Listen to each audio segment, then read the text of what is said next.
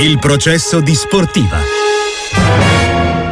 La squadra per me è importante, gliel'ho detto, sono ragazzi bravi, giovani, hanno vinto uno scudetto, non credo sia facile per tutti ripetere una, una Supercoppa, quindi devono approfittarne per poter portare a casa questo ambito trofeo. Ci tengo, ma ci tengo più per eh, l'Inter che per Simone Inzaghi, chiaramente sarebbe, sarebbe bello vincere, vincere la quinta Supercoppa. Stasera alle 20 a Riyadh l'appuntamento tra Napoli ed Inter per la Supercoppa, poi tra poco sentiamo anche i vostri pensieri dopo che il DG dell'Udinese Franco Collavino è tornato sui fatti e sul eh, caso che ha coinvolto eh, Mike Megnana a Udine l'altra sera. Intanto però Bruno Longhi, ciao Bruno, buongiorno. Buongiorno a te. E Buongiorno. la preview di un match analyst House of Calcio su YouTube di Adriano Bacconi. Ciao Adriano. Grazie ciao, mille per essere con noi. Ciao a tutti, ciao anche a Bruno. Allora, Bruno, ciao, stasera Inter-Napoli, Bene, Inter, Inter, normale naturale favorita? Oppure insomma il Napoli visto con la Fiorentina con lo scudetto sul petto, visto che si gioca una partita tra campioni d'Italia e campioni della Coppa Italia, e può dire la sua, Bruno? Sì, sicuramente, guarda, le previsioni nel pre-partita alla vigilia lasciano il tempo che trovano perché io non pensavo che l'Inter potesse sfoderare, sciorinare ciò che ha fatto nella partita con la Lazio, perché si, si, tenga presente che si sta parlando della squadra che è arrivata seconda nel passato campionato. No? Uh-huh. E abbiamo visto invece una partita in cui l'Inter è stata scintillante, brillante, bella sotto tutti gli aspetti. Eh, per cui eh, ci aspettavamo sì un Inter favorita, ma non un Inter così debordante. Stasera sulla carta, alla luce delle due prestazioni, dovrebbe essere l'Inter quella che comanda il gioco, la favorita. Però, ripeto, l'Inter sta giocando contro una squadra che non può essere sottovalutata. È comunque la squadra campione d'Italia con modifiche tattiche, Mm-hmm. però è la squadra campione d'Italia. Allora, eh, Adriano, sull'Inter, quella vista con la Lazio per te è un po' la summa a livello tattico del, del gioco di Inzaghi? Sì, mancava Dumfries che potrebbe mm. dare ancora più spinta sulla destra. È una squadra che la lasci giocare che permette ai tre centrocampisti di centrocampo di palleggiare, poi è devastante con i cambi gioco, con gli inserimenti dei centrali di parte, Bastoni in particolare, anche se oggi mi sembra che non sia dato informazione. È una squadra che fa della, della eh, ampiezza sulle fasce, sui cambi gioco il suo punto di forza. C'è da dire che il Napoli con questo nuovo assetto ecco quindi difesa di fatto a 5. 5-4-1, no? Tu lo, lo esatto, descriveresti è un, così. È un unico attaccante, probabilmente è, ha quel disegno tattico più idoneo a coprire meglio le incursioni sulle fasce dei laterali dell'Inter.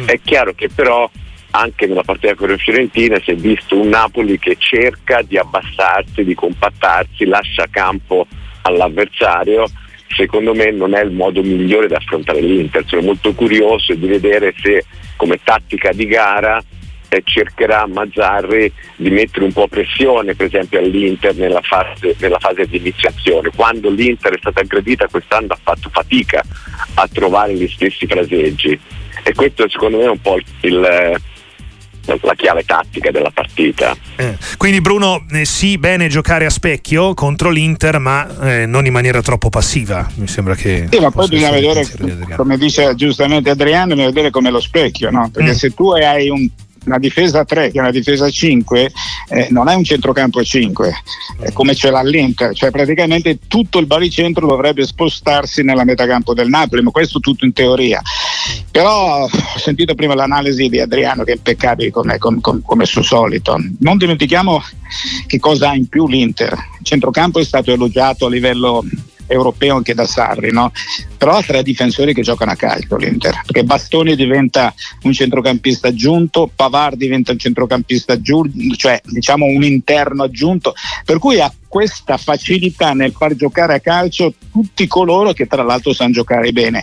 Per questo dico che l'Inter in questo momento, poi magari durante la stagione ci possono essere dei cedimenti di forma, in questo momento l'Inter che stiamo vedendo è un Inter che piace, fa divertire, gioca bene, vince. Nel salutare eh, Adriano Bacconi, ecco, quindi posso provare a dire due nomi, eh, Quarazcheli e Politano, che stanno giocando in questo nuovo modulo da esterni di centrocampo come un po' aghi della bilancia eh, rispetto al Napoli. Secondo te Adriano, in previsione, può essere una svolta definitiva per Mazzarri il cambio di modulo o è soltanto per il momento?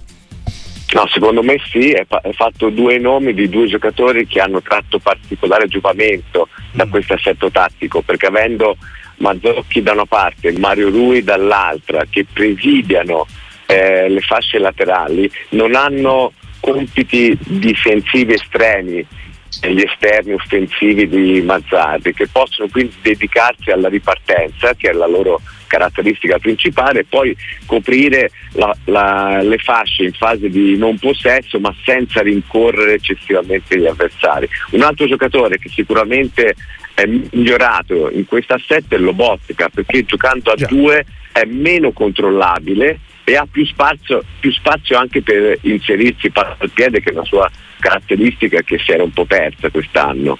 È vero, infatti ha fatto una grande partita anche in semifinale. Adriano e Bacconi, grazie mille come sempre, buon lavoro, a presto qua su Sportivo. Stasera vi volevo ricordare Prego. Su, House of Calcio, su House of Calcio, canale mm-hmm. YouTube, useremo l'app degli allenatori come second screen Ah. È un'esclusiva che ci ha concesso la Serie A, per cui tutti i dati che hanno gli allenatori in panchina durante la gara saranno resi disponibili per il grande pubblico. Quindi Bello. dalle 8 alle 10 faremo una live con Alessandro Calori collegato con noi e commenteremo la partita dati live alla mano.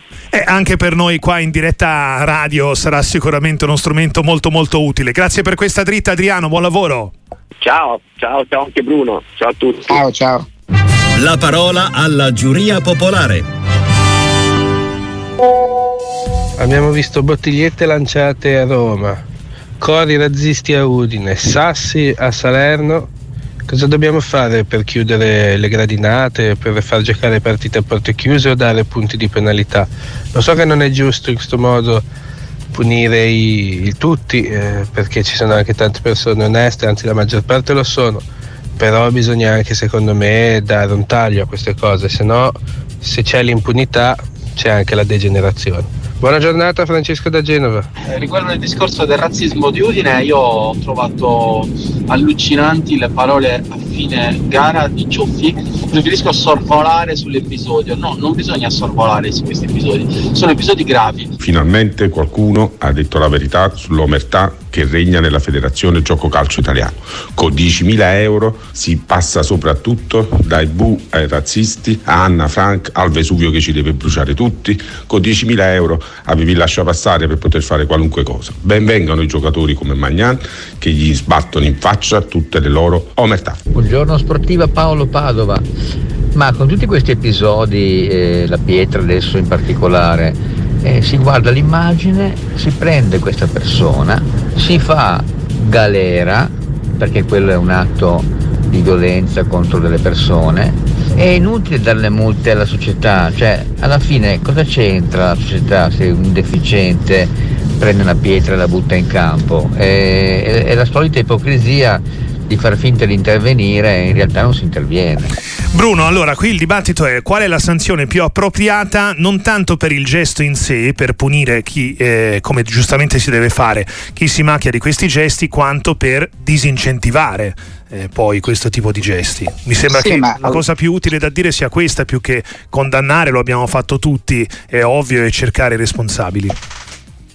No, I responsabili vanno cercati, quello è fuori di dubbio, perché ah. siccome ci sono gli strumenti per arrivare ad individuarli, una volta non c'era, ricordi che non c'erano telecamere, non c'era tutto mm-hmm. quello che c'è adesso, non c'era questo apparato e c'era la responsabilità oggettiva, alla fine pagava la società. Visto che oggi puoi identificare coloro che si rendono responsabili di certi gesti, si debbono ovviamente individuare e punire, perché è l'unica cosa.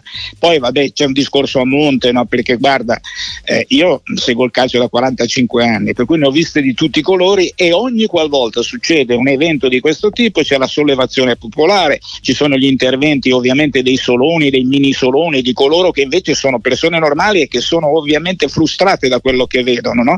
però poi ci si dimentica perché tra dieci giorni eh, ci sarà Inter-Juventus e il caso Megnan sarà passato in fanteria, nessuno si ricorderà più. Invece ci deve essere, siccome il deterrente c'è, bisogna metterlo in atto il deterrente. Individuare, io dico possibile che questi di Udine non vengano individuati, verranno sicuramente individuati. E poi da parte di coloro che abitano lo stesso settore ci deve essere insomma deve essere praticamente eh, tolta di mezzo l'omertà se vuoi bene alla tua squadra, se vuoi bene al calcio, perché quando si va a vedere una partita penso che lo scopo primario sia quello di eh, cercare di incoraggiare la propria squadra e di assistere ad uno spettacolo, di passare una domenica, un sabato, quello che è, eh, in tranquillità, in serenità, cerca additare quelli che sono i colpevoli che si rendono responsabili di ciò. Non è una cosa astrusa, è semplicissima, solo che la volontà di farlo sì c'è, ma fino ad un certo punto. Come diceva giustamente l'ascoltatore, sì, la società paga la multa e poi abbiamo risolto il problema, ma il problema è un problema a monte. Poi io francamente una cosa che non riesco a capire come possa passare nel cervello di un sostenitore dell'Udinese di del, beh, di offendere in quella maniera Megnan quando eh, la sua è una squadra multietnica, una squadra in cui ci sono moltissimi giocatori di colore. Cioè lì siamo di fronte alla stupidaggine più assoluta. Siamo di fronte all'ignoranza più assoluta, io non so come definirla, perché noi parliamo di razzismo, ma questi sono cretini, cartini patentati proprio. La tua sul Juventus, Bruno, in un flash, sul sorpasso anche se diciamo virtuale in classifica all'Inter? Guarda, eh, faccio una piccola considerazione. Fino a non molto tempo fa, la frase più ricorrente a proposito della Juventus era questa continua a vincere con un gol di scarto e poi i pessimisti o ottimisti in chiave interista dicono sì, finirà anche questa storiella del gol di scarto. È finita però come non si aspettavano diciamo, gli ottimisti, cioè è finita perché la Juve non fa più un gol di scarto, ne segna tre adesso. Mm per cui è una squadra che oltre ad avere una difesa robustissima ha ritrovato Vlaovic, questa è la cosa fondamentale, perché al di là degli 11 gol, nelle ultime 5 partite ha segnato 6 gol.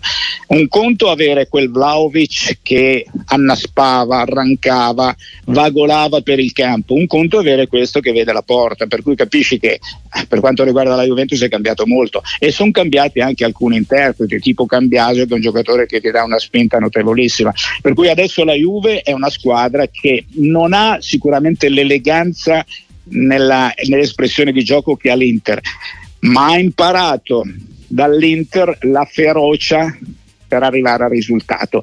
E per cui a questo punto sai il campionato diventa ancora più appassionante di quanto si diceva fino a 15 giorni fa. Fermo restando che esiste secondo me sempre il terzo incomodo piuttosto scomodo che è il Milan